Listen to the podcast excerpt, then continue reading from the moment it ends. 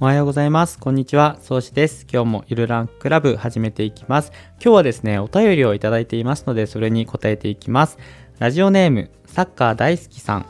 こんにちは。毎回ジムでゆるランクラブを聞きながら筋トレしています。質問です。体幹と腹筋は具体的に何が違うのでしょうか？体幹を強くしたかったら腹筋をやればいいのでしょうか？それともやはりプランクをやらなければいけないのでしょうか？よかったら教えていただきたいです、というお便りをいただきました。サッカー大好きさん、ありがとうございます。毎回ジムでゆるランクラブを聞きながら筋トレしていますということで、すごく嬉しいですね。なんか僕もやっぱり運動してる時に聞いてますとか、歩いてる時に聞いてますっていうのを聞くと、あすごくなんかあのいいなと思うし、嬉しいなっていうのを思うので、あのなんか僕の配信がなんか改めて改めて役に立っていると思うと、なんかすごくですね、嬉しい気持ちになって感動しました。本当にありがとうございます。で、今回はですね、このサッカー大好きさんが言われている、まあ、体幹と腹筋は具体的に何が違うのかっていう話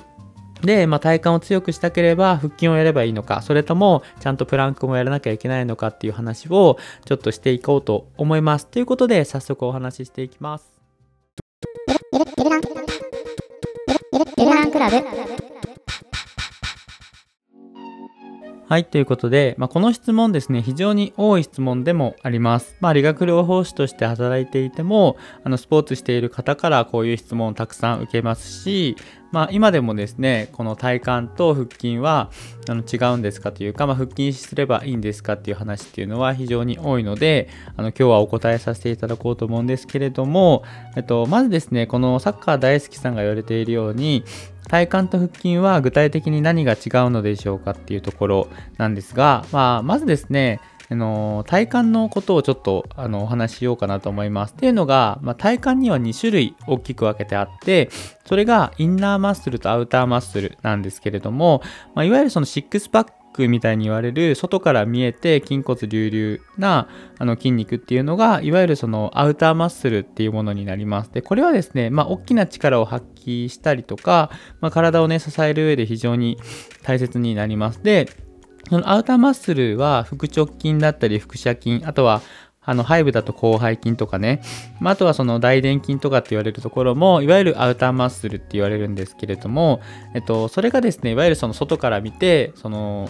素敵な素敵なというか筋肉がすごくついてるような印象を与えるのがこのアウターマッスルで、逆にですね、インナーマッスルっていうものもあります。で、これは外からは見えないんだけれども、あのお腹周りの体幹だったりとか腰を支える上で非常に大切なもので、あとその腰痛とかねを予防する上でも非常に大切なところがこのあのインナーマッスルっていうところなんですけれども、まあ、腹横筋とか骨盤底筋とか多裂筋、あとは横隔膜のようにいわゆるそのお腹の周りをこう囲ってくれて、まあ、カプセルみたいないわゆるその中が腹圧って言われるんですけれども、それを構成するのがこのインナーマッスルで、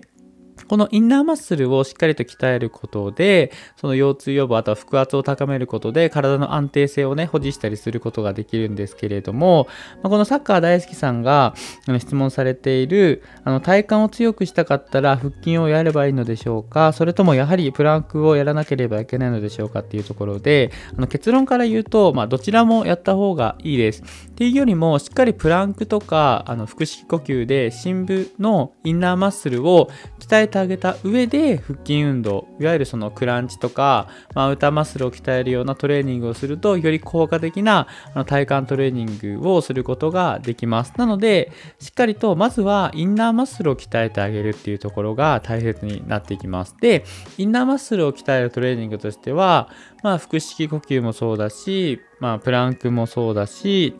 あとはいい姿勢を保っているだけでも実はインナーマッスルは働きます。なので、まあ、そのまずはですね、あの深部のインナーマッスルを鍛えた上でアウターマッスルを鍛えていくようなトレーニングの、あの順番でやっていただけるといいと思います。でですね、最近だと、まあ、姿勢が悪くていろんな症状が出ている方が多くて、まあ、こういう方はですね、結構インナーマッスルが効いていないケースも少なくありません。やっぱりあの以前話したスウェイバックとか反り腰の姿勢って、まあ、腰のねあのなんだろう、ポジショニングが悪くて、どうしても腹圧が効きづらい状態になっていて、どんどんどんどんインナーマッスルを使わない姿勢になって、すごく姿勢が悪くなって腰痛を引き起こしてたりとか。で、インナーマッスルがやっぱり働かないと、どうしてもアウターマッスルっていうのは、あの、働きにくいし、変な代償を生んで、なんかこう逆に痛みを作ってしまうケースもありますので、まあしっかりとまずはインナーマッスルを鍛えて、体の固定性を上げた上でアウターマッスルを鍛えるっていうのが非常に大切で、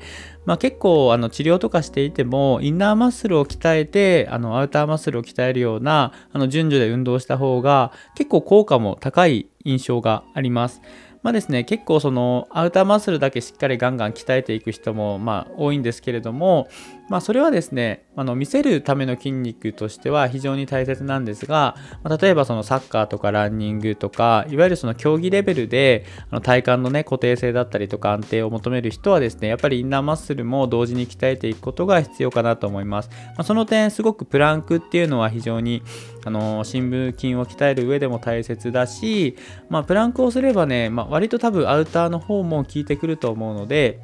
まあ、プランクも、まあ、最初はねあのエルボーにって言われる、まあ、肘と膝をついてできるだけそのリーチを短くした状態で、まあ、いわゆるその難易度の低いところからポジショニングスタートしてでエルボーと、えっと、肘とつま先でリーチを長くしたより負荷の高い、ね、運動に進めていっていただけると非常にそのまあ、深部筋を鍛える上でもアウターマッスルを鍛える上でもすごくね順序立てていいんじゃないかなと思いますので、ぜひですね参考にしていただいてより効率的な体幹トレーニングをしていただければと思います。まああと普通にねサッカーに関わらずランニングする上でも非常に体幹っていうのは大切になっていきます。やっぱりスポーツをする上ではアウターマッスルよりもインナーマッスルっていう方が重要視されるところでもあります。やっぱりあの長友選手が本を出したりとか青学の青トレとかっていう風なのっていうのはやっぱり、まあ、アウターマッスルも大事なんだけどやっぱり動作の中でインナーマッスルが働きやすいトレーニングあとは環境づくりをしていきましょうねっていうところが